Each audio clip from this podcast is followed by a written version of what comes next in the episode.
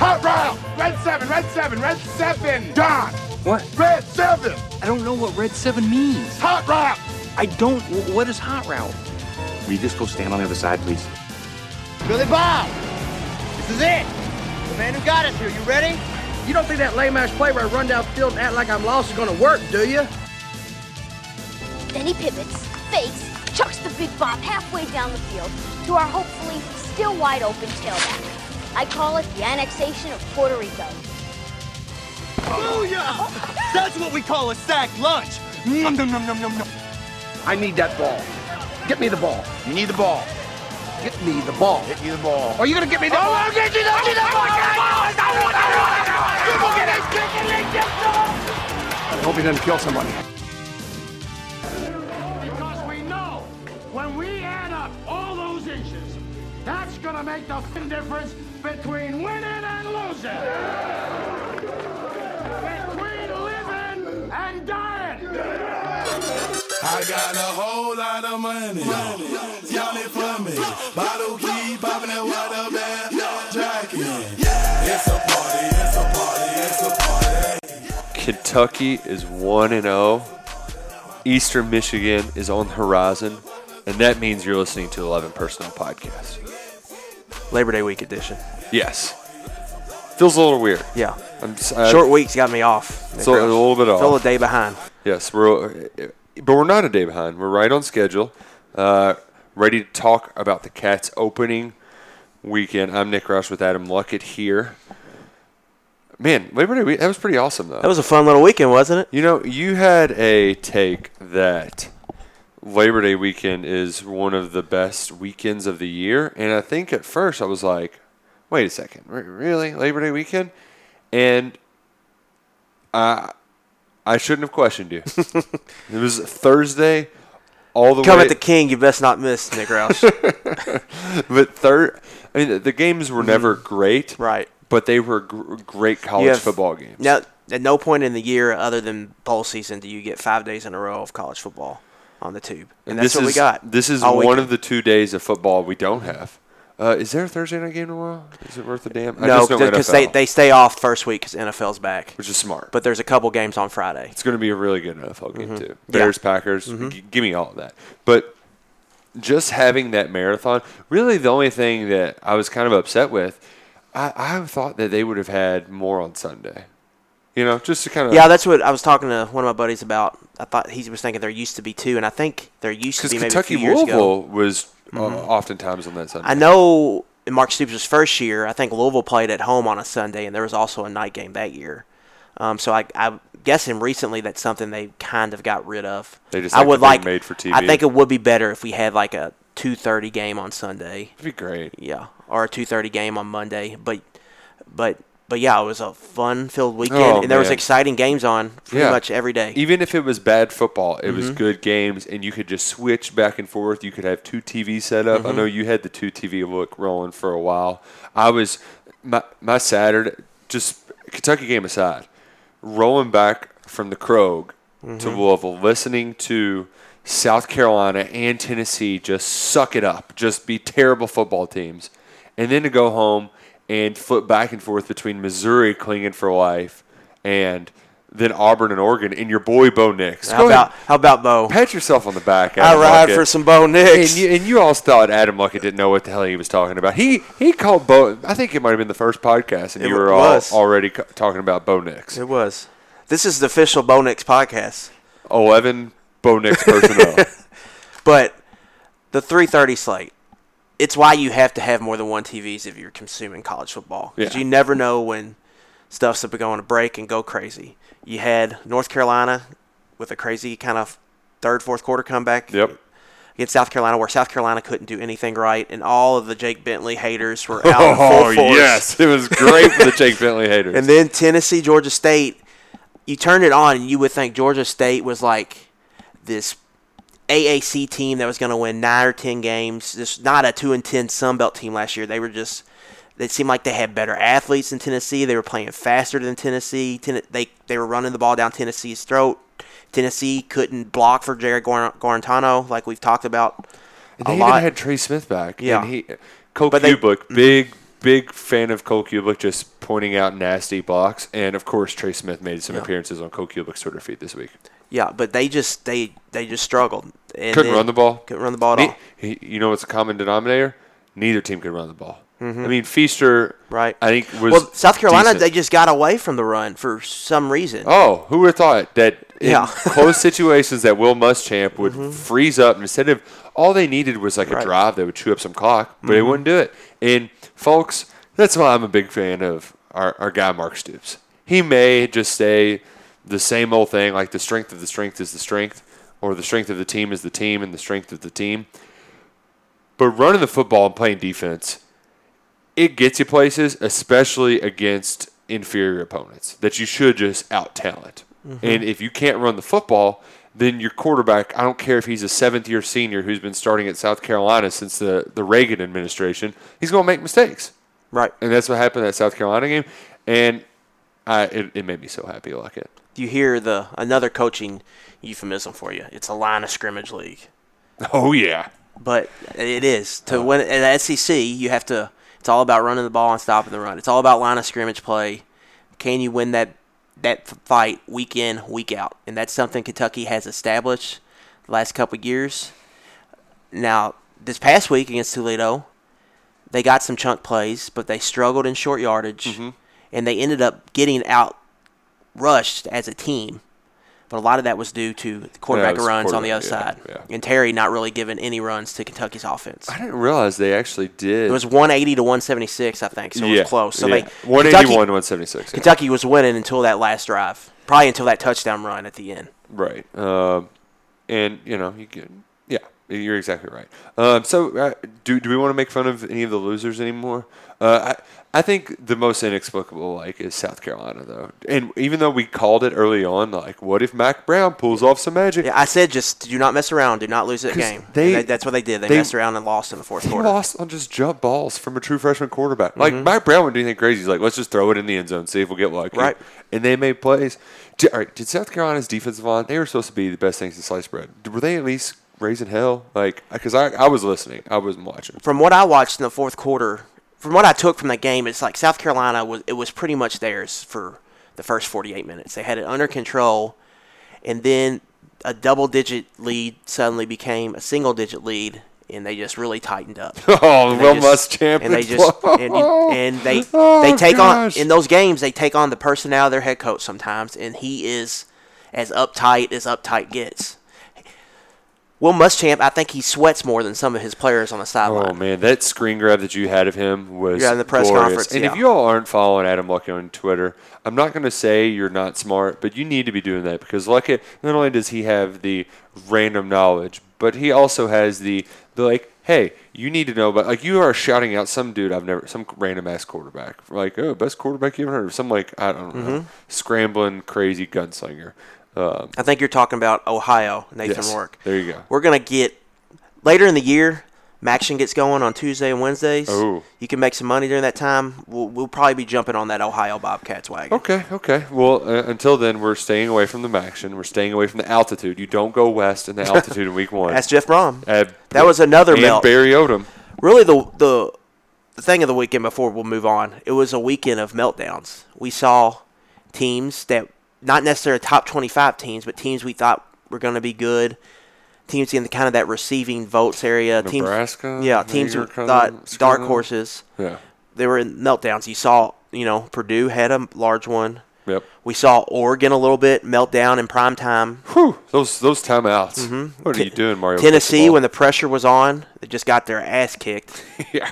and then South Carolina. South Carolina Uh. just they were they clock they were watching the, they were clock watching that whole fourth quarter. Just Yeah. just please get to zero, please get to zero. That Tennessee play too. That they the the Geor- Mm-hmm. the last play where like they had three dudes fall down at once is just one of the funniest things I've ever Yeah, seen. Yeah, it's great. Yeah, and it's one of those things where like I do a lot of talking onto things. I try not to repeat myself. I can't say it enough how much I love that play. I I'll I might pull it up tonight before I go to bed. Just get a good laugh before I go to sleep. Just get a good chuckle. um, but onto the University of your University of Kentucky Wildcats. They take down Toledo 38-24 in a game that uh, the score wasn't really indicative of what the game was, especially in the second half, because it was as uh, one college football tweeter pointed out we had a Fetty Wap game until the Mhm. last. We had a 1738 Yep. until uh, the refs erroneously called a face mask on Jamin Davis because he blew the quarterback's helmet Right. off. Um, but Kentucky really.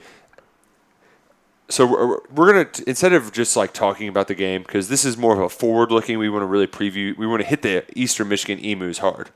I know they're not the Emus, but I'm they're the Emus. We're gonna talk about them extensively, but to break down the other game, we're gonna either. I got a couple different ideas. This week, we're just gonna go with what we got right, what we got wrong. So we're basically putting ourselves to the test. We're Right. we're, we're watching our own game film, looking. Mhm. You know, uh, uh, after all, we're Taking a look in the mirror. Exactly. So, first off, let's go ahead and let- let's tear each other apart before we build ourselves back up with what we got wrong. And first and foremost, hand up, never in. We spent most of the offseason saying Kentucky needs a second wide receiver. They need a second wide receiver. Who's the wide receiver going to be besides Lynn Bowden? We all thought, well, it's going to be probably one guess, probably Josh Utley. Mhm. But outside of that, eh, I don't know. No, very wrong. All of the wide receivers stepped up. Right. And it wasn't. I mean, Terry Wilson completed passes to eight different guys. They didn't drop a pass, and they were really the MVPs of the game. Look, it reminded me of how we kind of dogged UK's defensive line going into last season, and they ended up being one of the stronger parts of the defense. I think the coaches were kind of pumping the brakes on not letting anything get out on Ahmad Wagner this fall camp. Oh yeah, definitely. Because he comes out, he gets the start right away. He played a ton of snaps. They looked to get him the ball. We saw him in some quick game on a screen, saw him on multiple stop routes. They're looking to get him the ball because we saw what he can do when he gets the football. Right. He Well- can really make some plays after the catch. And, and that's a not something you would expect, but b I, I I'm I'm with you, man. Even like talking to some of the other people on the beat, like we felt like, I mean, they, must really not think Wagner's going to do anything. That's what I was. I was thinking they were just going to kind of throw him in there 10, 12 snaps a game and maybe see what they could get. Yeah. But instead, they realized, all right, Josh Utley really fast. We'll put him in that Z role and let Mhm. Wagner be the X. But when it wasn't him, it was also Allen Dailey. Allen Dailey, Right. who I Third down. I really question. I'm like, okay, you're really going to use a big guy across the middle? Like, in in theory, I like it because he's just a big guy. But is he fast enough to beat those slot corners? And he was. He was great on third down. Yeah. And if Stenberg doesn't get a cheap third down, that's a 40 yard gain. And they, you know, he's going to have 80, 90 yards on the day too. with Daly, I think he's like your zone beater on third down. We got a third down situation here. A team like they on their play sheet, they have a team likes to run a certain type of coverage on third down. Uh huh. Allen Dailey, we're going to run you a certain route, and you're going to sit at a certain spot based on what coverage we think. And then it gives Terry, a guy that didn't like throwing the ball across the middle last year. Oh, yeah. It gives him a big target to move the chains and deliver first down. He in total he had Kentucky had I believe three third down conversions. He had two of them. And he would have had a third. And he had a third, and, and would have been like a sixty-yard play. Yeah. And I think that was a really good sign to find that guy outside of Lynn Bowden in big situations. Who are you going to go to to move the chains? And I They think Dailey is a guy. Yeah. Yeah, yeah. So uh, that's one of the few things I got wrong. I also like a week before the game was like cats aren't covering because I fell into the old Chris Mhm. Fallica like blah blah blah against the spread. Well, before the game, just like the Bear, I convinced myself Kentucky was going to blow them out of the water, and even at halftime, I wasn't worried. Yeah, as soon as it got to 14-14, I felt pretty good. Yeah. Because twice Toledo punched Kentucky in the mouth and they bounced back each time. So I think you knew then that it was just a matter of time before the talent and depth took over. Uh, and uh, brief one more thing on the receivers before we move on. I think the I like I spent all day Tuesday at practice like trying to figure out. All right, so where, what, what's the source of this newfound success?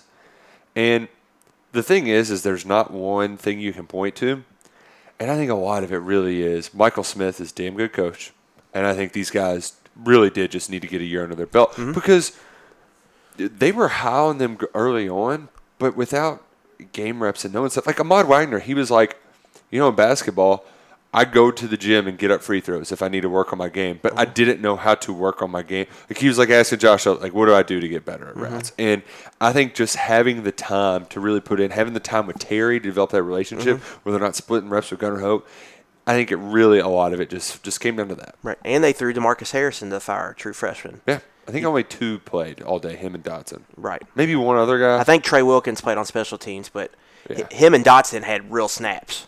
Yeah. with the ones. Yeah, and that was because Corker went down. I think at the end of the first half Right. for like a series. But I think it's in dime defense. We really didn't see it against Toledo, but I think Dotson's going to be that sixth defensive back in dime, that extra it's kind of a safety. surprise. Nice Yeah. surprise. All right, like it. Uh, what, what did you get right? For me, number one was explosive plays. We talked about really all summer how we thought this offense was going to be more explosive because of their personnel.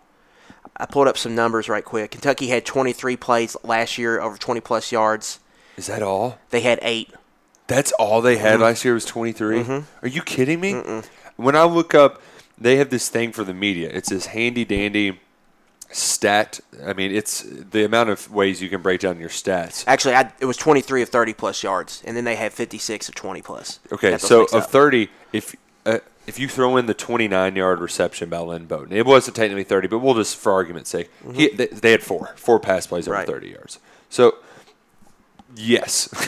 Right. The chunk plays were back. They needed to get it, and they did it right away. And, and the thing that I liked about it, Luckett, is that they weren't uh, screen passes that Bowden just busted too. Mhm. Like that was they were stretching the defense Vertically. Yes. In in in in situations like one of the, the big catches that Bowden had was on a third and 5 and Mhm. and Terry wasn't afraid to let it rip on the little corner route. hmm So basically, they had 14% of their production from last year in one game of 20 plus yard plays. They had 17% of their production last. They had 430 plus yard plays. They only had 23 last year. So you're looking at that's just in one game. So their that big play factor is there.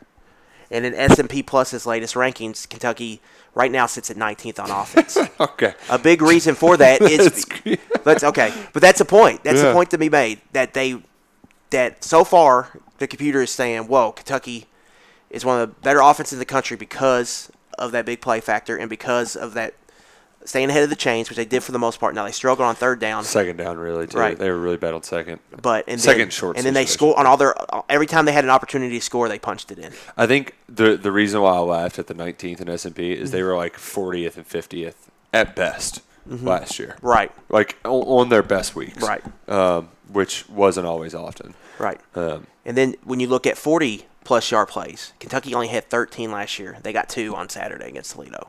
boom. So you're, you're looking like you're already putting a dent in that big play factor, and that's something we've heard Eddie Gran talk a lot about. That's something we have to get better at, and I think that was an emphasis in the offseason, and I think you started to see it play out against Toledo, and I think that's something we should come to expect all season. Uh, did you have anything else that you got right? Because I think we both got right the part that it was going to be very sloppy start. Right. And it was the it was the kind of Well, secondary I, secondary was going to struggle early. yeah. I and they you have your Jamari Brown misplay, Mhm. uh, and then your your defensive line gets sloppy in their rushes. Right. And they they let the quarterback get out of the pocket a few times. And edge lost contained a lot. Yeah. Josh Paschal played like he missed a season. hmm But For he- a quarter and, And a half. But then he makes two huge plays in this third quarter, which really I thought were the keys to the game. Come out and get a forced fumble after the offense goes three and out out of halftime. Mm-hmm. Yep. Sets up a field goal. Next drive, you get a sack, put them behind the chains, get the ball back. Offense goes down and scores 24-14 like that. Toledo's barely had the ball Yeah. for four plays. Momentum and now, now they're down two possessions already. Yep. So I think that was it was good to see him make those plays after struggling early, and then to see Jamari Brown come back in the second half, get a couple pass breakups, to see Brandin Echols really step up and say, "Hey, this is my spot. I'm a starter. I'm one of the best players on this team." I think he really made a statement in that game, and I'm I would assume he's going to. They didn't have him starting on the depth chart, but I would assume he's going to start this week. Yeah, and uh, especially with secondary and receivers rolling in and out, I, I, I never weigh too heavily on those with the depth chart. Um, but our boy T.J. Carter, he got a sack. Right. But my, my big my biggest thing I was wrong about was I thought the DL was going to come out and dominate. They did. And Quinton Bohanna, I was kind of not, or I was kind of disappointed. I thought he would come out and really dominate that matchup. He really didn't. T.J. Carter kind of turned it on the second half. Calvin Taylor has played a lot better football than he did in that game, even though he got a sack. I think the reserves came in and did a pretty decent job. Abule Abadi Fitzgerald looked like he belonged. Yeah. Marquan McCall held his own. So I, I like to see what I saw from the reserves, but that Kentucky needs that starting group to be better. Yeah, and and I think some of it too is uh, it's really really hot. Those are some Yeah. big dudes, and I don't think they're used to chasing around quarterback quite like that. Because especially when you're in fall camp, you make your initial rush, but you don't have to finish it. So mm-hmm. like, like there was a time where I saw Calvin Taylor like chasing that quarterback down, and Quinton Bohanna doing the same before he like cramped up, and you're like, well, those guys can't move like Josh Allen. Jason Candle noticed that Kentucky lost Josh Allen, and he really attacked that edge spot Yeah. with outside runs, with QB counters. And one of their their second touchdown came on a QB counter where Paschal just runs upfield, loses contain, and Guadagni could have backpedaled in the end zone. Yeah. And then Jamari Brown was that corner on that side, it got caught sneaking in, and just wide open touchdown. So they had some they had a learning curve to go through, but when they settled in the second half, played assignment football. And what I mean by that, everybody just said, "We're going out, do what you're supposed to do, do your job," and they really kind of dominated the game from that point. They really did, and uh, it's one of those things where you got to feel good about the team going forward. We'll talk about what they have to do better in this Eastern Michigan game, but we've got to give out our awards for the big dog of the week, the guy who did some good things, not so many bad things. Mm-hmm. Adam Luckett on the defensive side of the ball. Who was the big dog of the It week? can't be anybody else but DeAndre Square. Uh, the sophomore making his second start, 11 tackles, was in on a sack, was great in coverage, was really all over the field. Wherever you looked, he was. If something good was happening on defense, he was likely in the middle. And so we've talked about how important his position is, especially to help a secondary. His ability to cover is going to allow Brad White, Mark Stoops an opportunity to play more base defense because they don't necessarily need that extra defensive back end because they have what they have in him. And if you think back to, uh, I guess it'd be three years ago now, Jordan Jones was second in the SEC in tackles Right. in that position because he was just flying around all Right. over the place. And And, Square is like that, except bigger, more disciplined, not going to lose his mind. And a difference, or not a difference, Kentucky has a similarity, or a, I'm trying to find the words here. They've had a great recent history at this Will Backer spot. We- Wesley Woodyard, who's still in the NFL. Yep. Danny Trevathan, who's balling out in the NFL. Playing for the Bears tomorrow night. hmm Then you hit you hit with Jordan Jones, who was a three-year starter, was an All-SEC level player for some of his career, and now you look at DeAndre Square, he looks like the next star of that position. If you notice too, he does kind of the same kind of fist pump thing that Jordan Jones would do Mm-hmm. after he gets a big hit. And I also like that when the one dude did get hung up, like, like the interception. Obviously, the most interception was an awesome play. Yeah, that was just an incredible defensive play. But even like the blitz where he just comes in, and for the life of me, I could not think. Why can I not think of it? What do you what do you call it when it's not a blitz, but you're just bringing one? You- You're just you're just bringing one backer. It's not necessarily a blitz. Uh, they don't call it a smash, but uh, or do they call it a smash? I'm not sure. There, there's a word for it, and it's it, it's it was making me mad that I couldn't think of it. There's been some long days of me just staring at the football screen, but when he came in on that sack, though, he completely teed off, and many times you see people miss. He did not whiff. He completely blew up that play. Did Google serve you well? No, I can't find it. Yeah, yeah. Oh well, we'll find it. Yeah, we will eventually. But oh gosh, that's going to drive me nuts. Um, the big dog of the week, though, on the offensive side of the ball, I think there's a couple different candidates. Um, but first and foremost, I, I'm going to give it to Ahmad Wagner because a he got a, another pass interference play, and our, our friend Curtis Birch had finally get, got the best pun out of his name, which is Ahmad Flagner. He even made an appearance in the uh, game notes. On the on the broadcast, that's all Stinchcomb wanted to talk about was, Was the flags, yeah, yeah. how he has six career targets and four pass interference plays. Yeah, so he finally he finally got himself a reception, Mm-hmm. and hey, yeah, look at doing it. And I'm I, I'm anxious to see what the future holds for him. And like I said earlier, it's just nice to know that there's multiple options for Terry Wilson. Mm-hmm. Because you know what it really does, Adam Luckett, is it really forces defenses to not double team Lynn Bowden. Really forces them. And even if they do, Terry made a nice throw in into triple coverage. That I, that when I That saw was that, one of his best throws That was. A, that was a big boy throw, mm-hmm. and it's definitely not best throw of career. But I'm putting it up there with his touchdown to Bowden at Florida. That was on third down, that 54 yard bomb.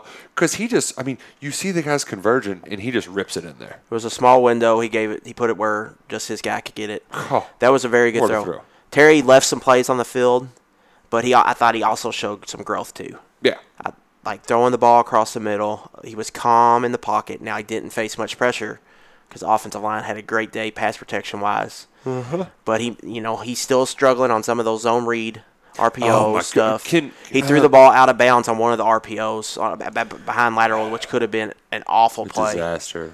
The the the RPO it like that's the thing that kills me about the Terry haters. Like if you're gonna get mad at him, get mad for handing the ball off when their best player. Like that is it was the most textbook quarterback keeper on the run pass option. Mm-hmm. Right. It was it was perfect. It's like he just- I just pull the damn ball because that was first drive, correct? Right. Second and 4 and he has so much green grass to run with. Instead of just taking it and getting 10 yards, he's used to playing Benny ball and just giving it to him every time. And and those were the second down plays that hurt Kentucky. That one, uh, Chris Rodriguez, or no, excuse me, Kavosiey Smoke missing the cutback. Mark Stoops still mad about. Terry missed a cutback on one of his. Oh yeah, Jay, R- Roland had the uh, posted that Yeah. video out, and it I, I didn't see it at the time. I, which, by the way, I really like the toss run pass option. Mm-hmm. It's a lot to read quickly, but I, re- I really like it because these guys are fast, and there's another opportunity. And Keaton Upshaw on that this year is a big target. But another thing on Terry, what reminded me, the Central Michigan game, he came out and pulled it first possession when he really should have gave it and took like a big loss. Mm-hmm. This year he back of his gives it instead of pulling it, and it creates a loss. So, but he's just he You know, struggles you with know what I bet that is too. Like it, I bet that's just not having game simulation. Maybe, You know what I mean? Like where you're, because everything's moving Mm-hmm. a little bit faster. But we saw last year Terry grew a lot from that first game against Central Michigan to that game at Florida. Yep. So let's see if he takes another uh, big step um, this weekend against Eastern Michigan. Okay, now are you are we ready to close the book on Toledo? Obviously, we'll bring up some more stuff. But did you have any parting words before we start talking about the Fighting Emus? just the big thing was Kentucky handled their business on a day where a lot of people in college football didn't handle their business.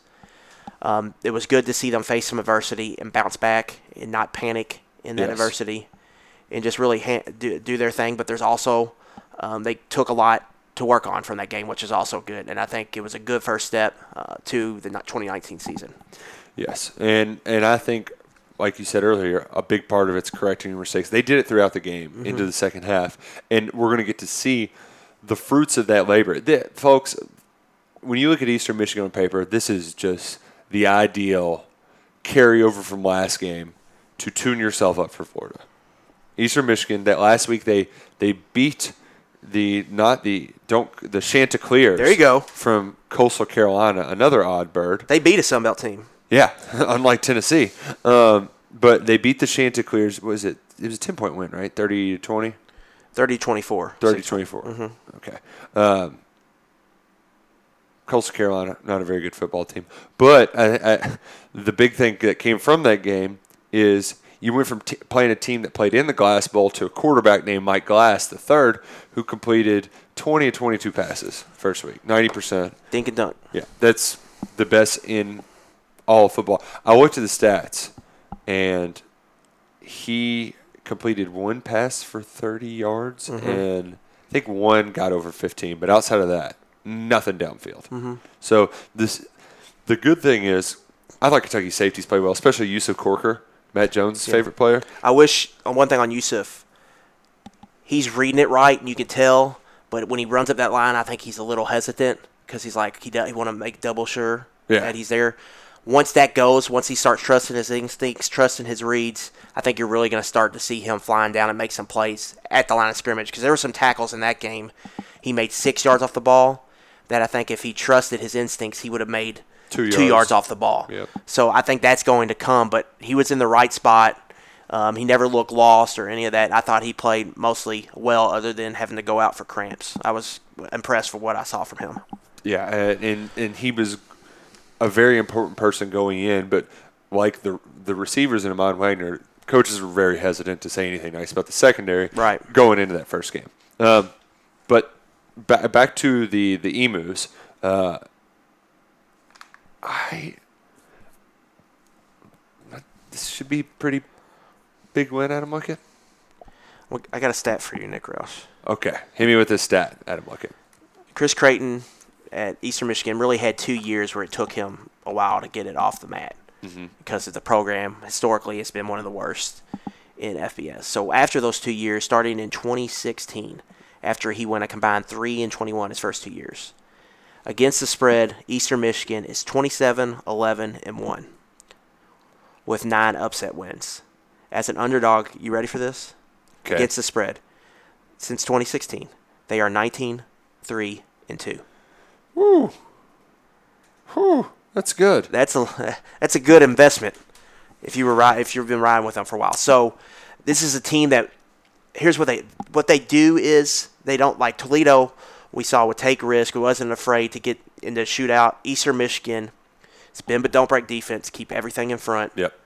Offensively, it's dinker dink and dunk. take kind of care the, of the same football. exact. It's the it's how they would attack their own defense. Right. It's dink and dunk, protect the football, play smart, play complementary football, get into the fourth quarter with a chance to win it.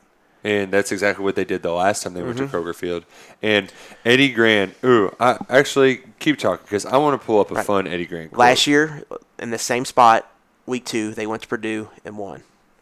Year before that, week two, they went to Rutgers and won. So that you know, Rutgers was pretty bad. Purdue was a bowl team who went on to beat Ohio State a couple weeks after that game. Man, did you see So they're used to going on the road and beating a Power Five team. the way that they beat Purdue too? It was the most like I, I've watched. They have some very northwestern in them, where they just they just hang around, hang around, hang around. Now most of these close games they're they're losing, but from a spread perspective, they are they are overachieving. They're they're they're good at muck it. They like to muck the game up, make it ugly, and just hang around. Northwestern had a really bad backdoor.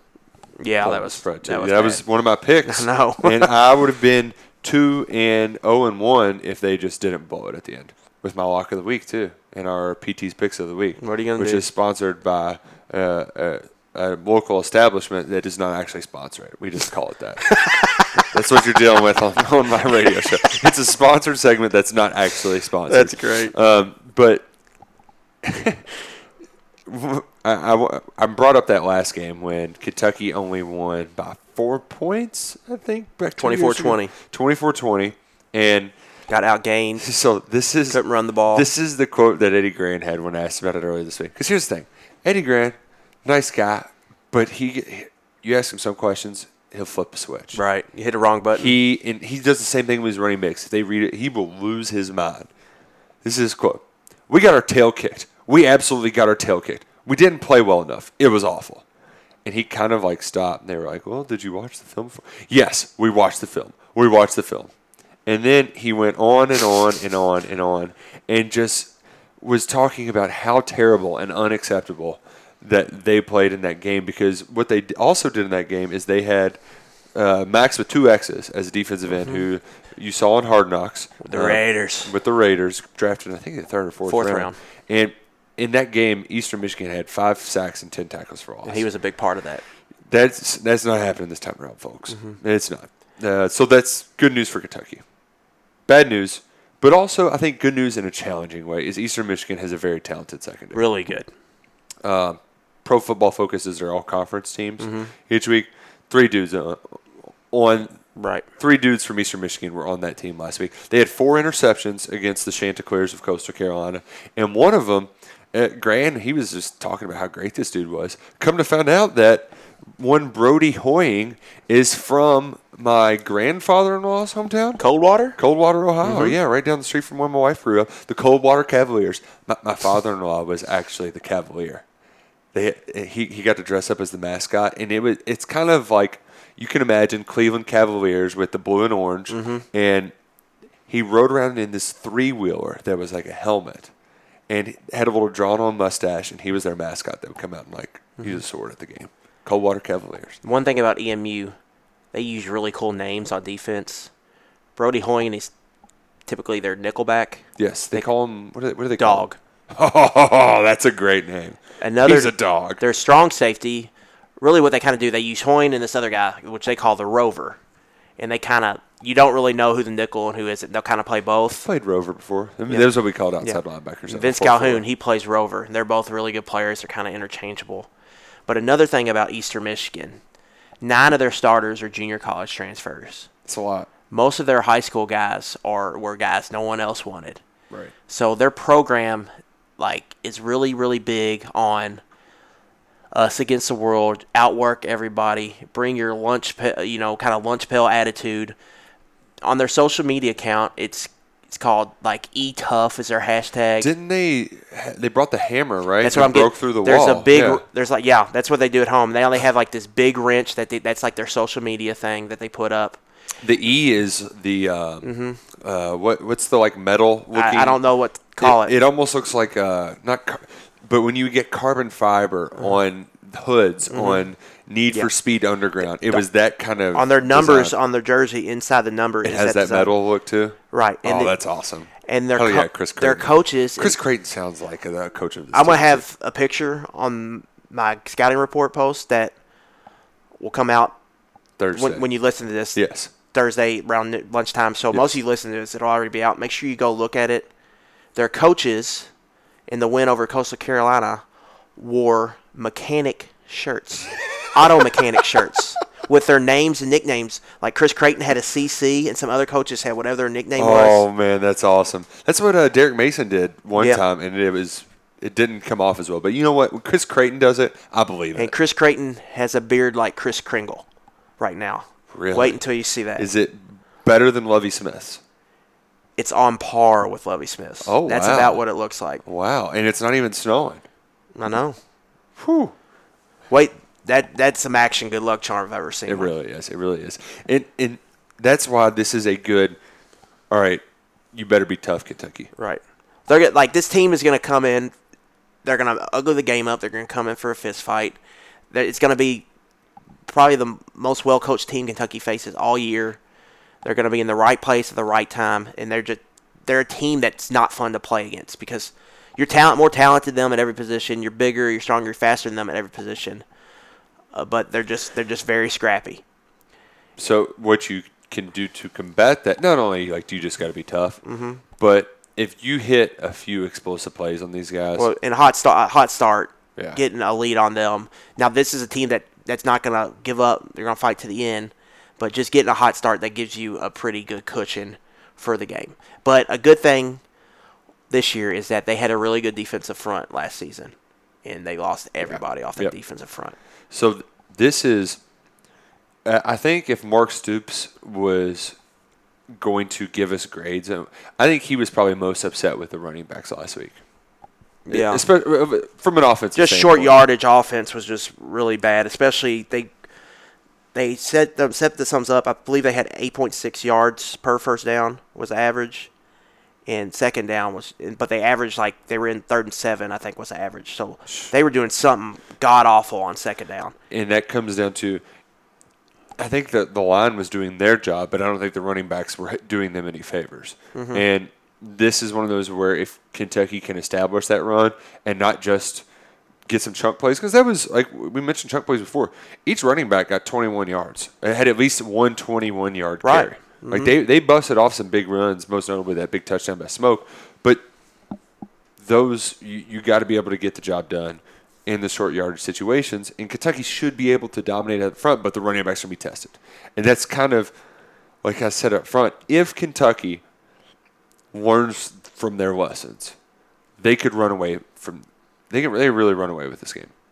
But will they take it to heart and punch Eastern Michigan in the mouth right away? Because if not, then this team's going to hang around Mm-hmm. for a while. Right.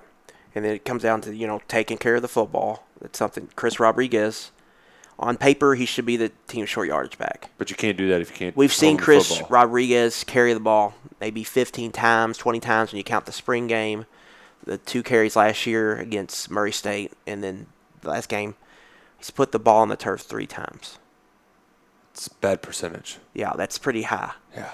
So Three at, divided by 15, it's so like 20%. yeah, let's just say you got 15 carries. Man, I just did math out loud. Yeah. Yeah. That's, hey, you know what, though? It's a I got- DCLS I- education Thank God off I got you. it right because I'm terrible at math. you were over there crunching numbers earlier. Did you even have a calculator on your computer? Or were you doing that math in your head? No, I had I pulled the calculator. I was about to say because I like didn't that. see you doing your phone. I was gonna call you a jerk if you're figuring out the percentage of chunk plays. I can the top of your do when I see like basketball. So like if I see like free throws, like some guys a certain number, I can do that kind of. But when you start getting in the triple digits, it's just Speaking of, if if I no, granted, your your wife probably teaches this, but could if right now I wrote out a long division problem, could you do you know how could you do long division? No, I couldn't. by hand. No. I, I have I, I have no idea how to do long no, division. not on pay. I like can't do wh- it. I, I know that you put the big number underneath the little square thingy, Mm-hmm. but wait, then what? It you go down and I, it it. It- thank God for calculators. thank God. For Now, the funny thing is, my wife. I'm the I'm the math guy in our relationship. really, She's but we don't know English how to do. teacher. Long, oh, okay, but we don't know how to do long division though. We we have iPhones. Oh man. Uh, but so wait, what were we talking about? Uh, oh yeah. Uh, even though I like we, we brought that up, I don't know how good the Chanticleers were, but I saw this number that was pretty good from the Eastern Michigan defense. Only two and a half yards per carry. Yeah, I mean, Game I, one from Eastern Coastal Carolina. Eastern Michigan tossed the ball around the, or not Eastern Michigan, excuse me, Coastal Carolina tossed the ball around the yard a lot in that game. I think they're gonna kind of be like a passing team this year. So, but that was good for Eastern Michigan. You say go in there, stop the run, and they forced Coastal to play into their teeth of their defense. But what Eastern has done or struggled to do in Chris Creighton's era is, you know, good offensive line play and running the football. Mike Glass III had a sack rate of about 9% last year, so you can get after him in pass rushing situations. Shaq Vann, who's their starting running back, really has a career yards per carry average around 4, 4.2. Now, he did run for over 100 against Coastal Carolina last week and had like a 4.6 yards per carry, but Kentucky's run defense should have a bounce back performance. Yeah. Well, and. Ca- and this is one thing nobody's talked about in any asset because we don't want to we don't want to say it. But Cash Daniel played very poorly in his debut. From a his expectation standpoint, you didn't hear his name called that much. He just it, it wasn't it wasn't the Cash we're used to. Mm-hmm. And so I, I think you're going to have uh, expect to see a big game from him. And if he doesn't play well, then I'm going to be kicking myself. I mean, gonna, this time next week, we go back in the film and be like, you know what? Thought Cash was going to play great, and he didn't. But I'm confident that the Paintsville kid's going to pick himself up by his bootstraps and make sure that Eastern Michigan is forced to go back and try to throw it underneath. Right. And talked about Corker earlier. I, I like being a, like. There's going to be some moments in this game where Kentucky's kind of sitting in that zone, that soft zone, and they're dinking and dunking a little bit. Like, what, what do you do if you're Brad White? Like, I'm, I'm, I'm giving you the headset you have is now the headset that goes up to the press box. You're Brad White. You're calling the defense. What do you do against this dink and dunk offense? Aggressive on first down. Do not let them set set the table. You set the table. Make them make tough choices on first down. Blitz on first down. Make force the issue because you don't want them getting ahead of the chains. You want them behind the chains. So if you've got them and you know if you you've done the research, if certain formation that they're run heavy, run blitz. Certain formation that they're pass heavy, send you know a safety, send an extra backer, I, a slant on the defensive line. I would force the issue on first down to get them behind the chains because if they get behind the chains, that's where they're uncomfortable. That's where you make them play left-handed. And you know who's good left-handed is Max Duffy. Mm-hmm. He's kicking left-footed. What a guy! I I had I wish I was half as good as something as Max Duffy is a punting. My goodness. And you know what? That, that I just love that he real like pressure. What pressure? He doesn't think about it at all. He's like, yeah, you know, I do what I do for good for the football team, but I don't, I don't really care. He's out here just kick it, punting the ball. I like what They want me to punt left-footed. I'll, I'll roll out left. Try like- left-footed. What did Mark Stoops say on Monday? He's just a weird cat. He's a, yeah. He's, I don't want to say anything, but he's a good teammate, but he's just, he's just a weird cat, you know? I found out what I was looking for earlier too. The blitzing one- it's a dog. Just Dog, a dog. okay. Yeah. I just completely, completely just blanked out there. But that's another case too, where like, just send a dog on the on the rundowns. Just, no, why not? Well, that was where Cash Daniel really made kind of a hay last year was run Mm-hmm. blitzing, and I think Toledo ran some more interesting stuff because they wanted to get outside so much. I think you're going to see more kind of inside zone type runs, powers with Eastern Michigan, and I think that's where Cash could really uh, make an impact by shooting some gaps and getting some negative plays. All right. Well, like it. Um, so what do we think? What, what do you ultimately think is going to happen? Has have the S and P predictions came out for this yet? Wait. Yeah. Yes. Come on. I, I, They ha- they're calling for a 19 point win. Just guess what the score is going to be. The total's 53. Do you know? The, I heard they're calling a, 50 burger. We'll put up a 50 burger. When was like the only time Kentucky's put up a 50 burger since Eddie Gran's been here? Was it the Louisville game last year? Is that the only 50 burger? Yeah, because they didn't even get against Austin Peay in 2016. Was New Mexico State? Yeah, that was the other one. That yeah. was 50 52, 32, I think. Yeah. Or 56, Benny 36, had, something like that. Yeah, 56. Benny had four touchdowns. Right. So there's been two 50 burgers in the Eddie Gran era. S&P is calling for another I don't. one. I don't see that happening. Not with the way Eastern Michigan plays. Hey, Am- uh, Ahmad Wagner, Yeah. Allen Dailey. That would pump a lot of people up if Kentucky came out and scored 50 burger po- and won? points oh before my Florida. Goodness. Oh, you want to talk about getting the juices flowing?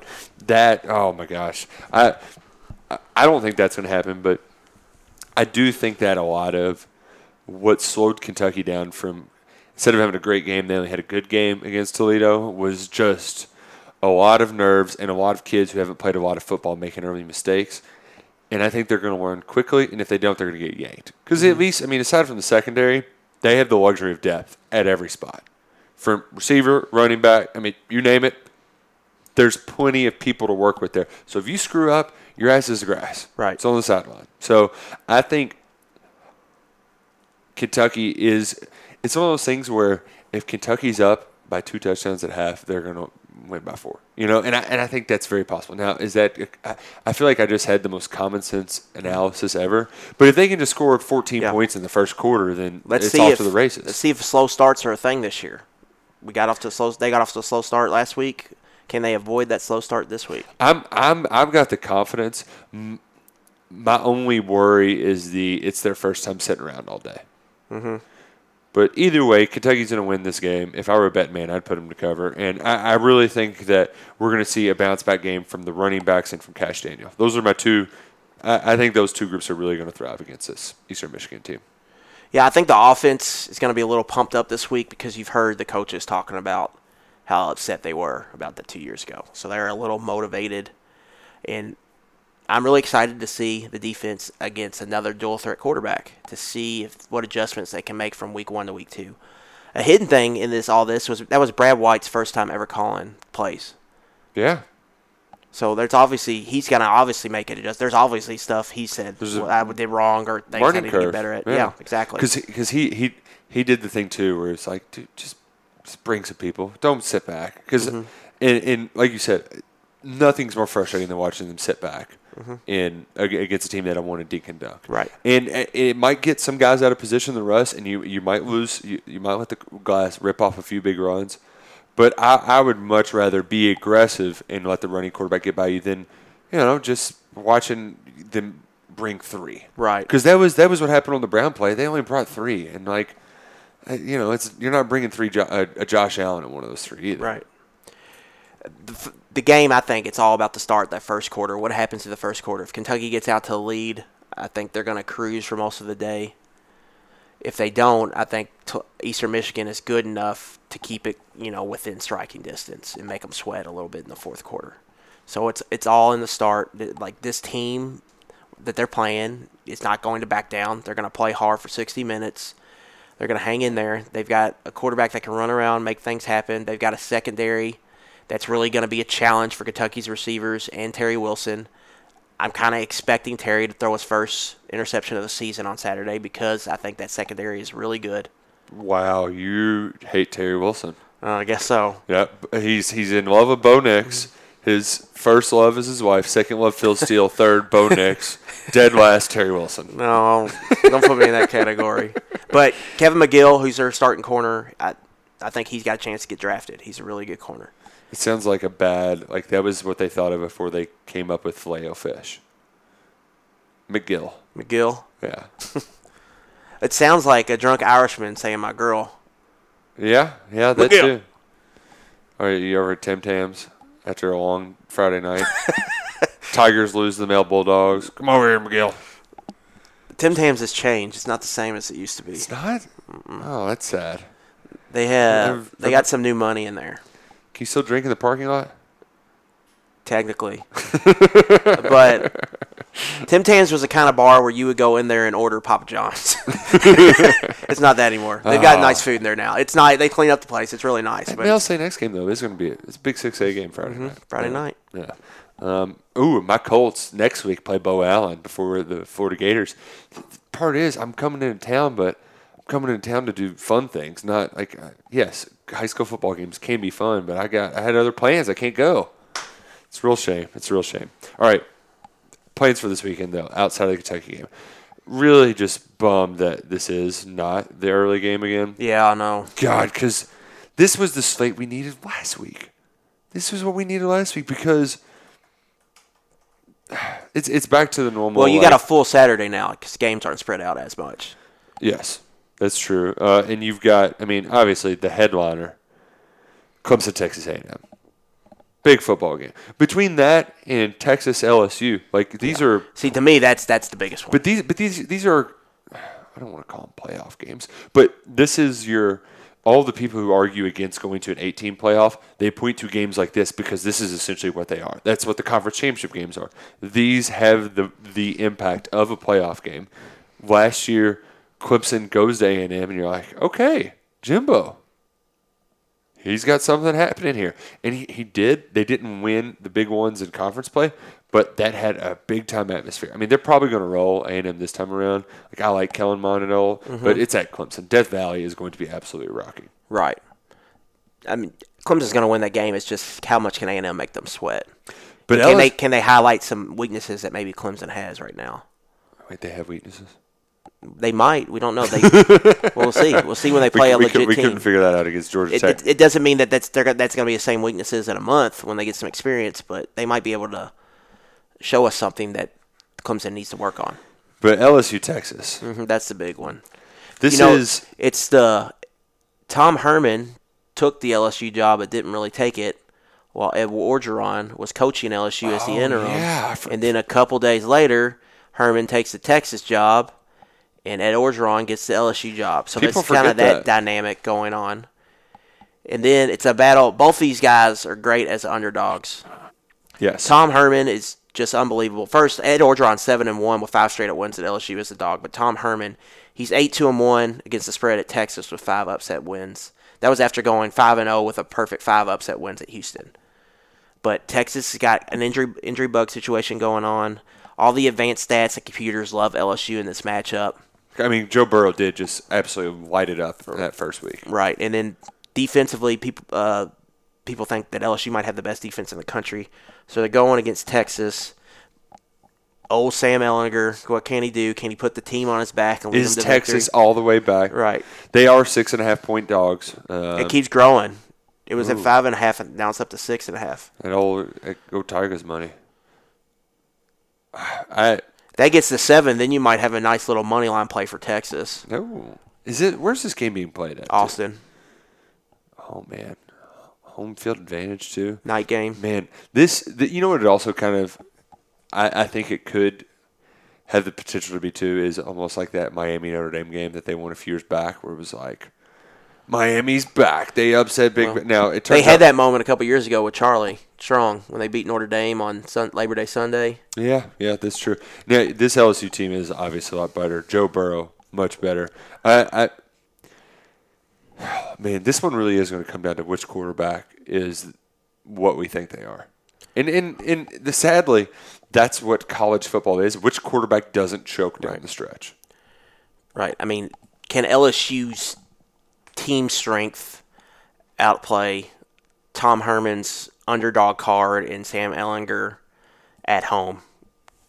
Can that can that outweigh those two? Because it's going to take, I think, a great coaching effort and a great individual effort from Ehlinger to get that win. But I wouldn't doubt Herman what I've seen him do as a Yeah. dog so far in his career. Uh, a c- couple other interesting games. I think Vanderbilt, Purdue. That's one I was looking at. Because I both 0 1. I don't know what Vanderbilt like. You can't judge them off the Georgia game. Like they they played a road game in their That's- home state. yeah, that's you know how disheartening that has to be too. Like you just show up Mm-hmm. and you have it's most stadiums. There's a corner for the away section. They had a corner for the home section. I know, it was crazy. I felt I legitimately felt bad for them. That was, I mean, it's what Georgia kind of does in football is kind of similar to what Kentucky basketball At does. that Notre Dame game a few years back, that was Mm-hmm. nuts, nuts. I mean, even last year, Kentucky's biggest game ever at home, probably, and they had They a good thirty-five percent of the crowd at least. Yeah. Uh, But quick, real quickly, Georgia Yes. thirty to six, win by twenty four. That's what they do to all the SEC East teams. They beat them all by three scores. It's they're like a boa constrictor. It's close in the first half, and then they just slowly squeeze the life out of out of them. One of my underrated favorite parts about last weekend too is the reaction from the college football heads is like, well, it's Georgia and then Kentucky or Florida. Who's going to do it? I love it. I absolutely love it. I love that we're Right. Kentucky is in the national conversation. Right. It's so refreshing. And Vanderbilt for that Purdue game, right quick. If they lose that, they got to buy, and then LSU rolls into town. Oh.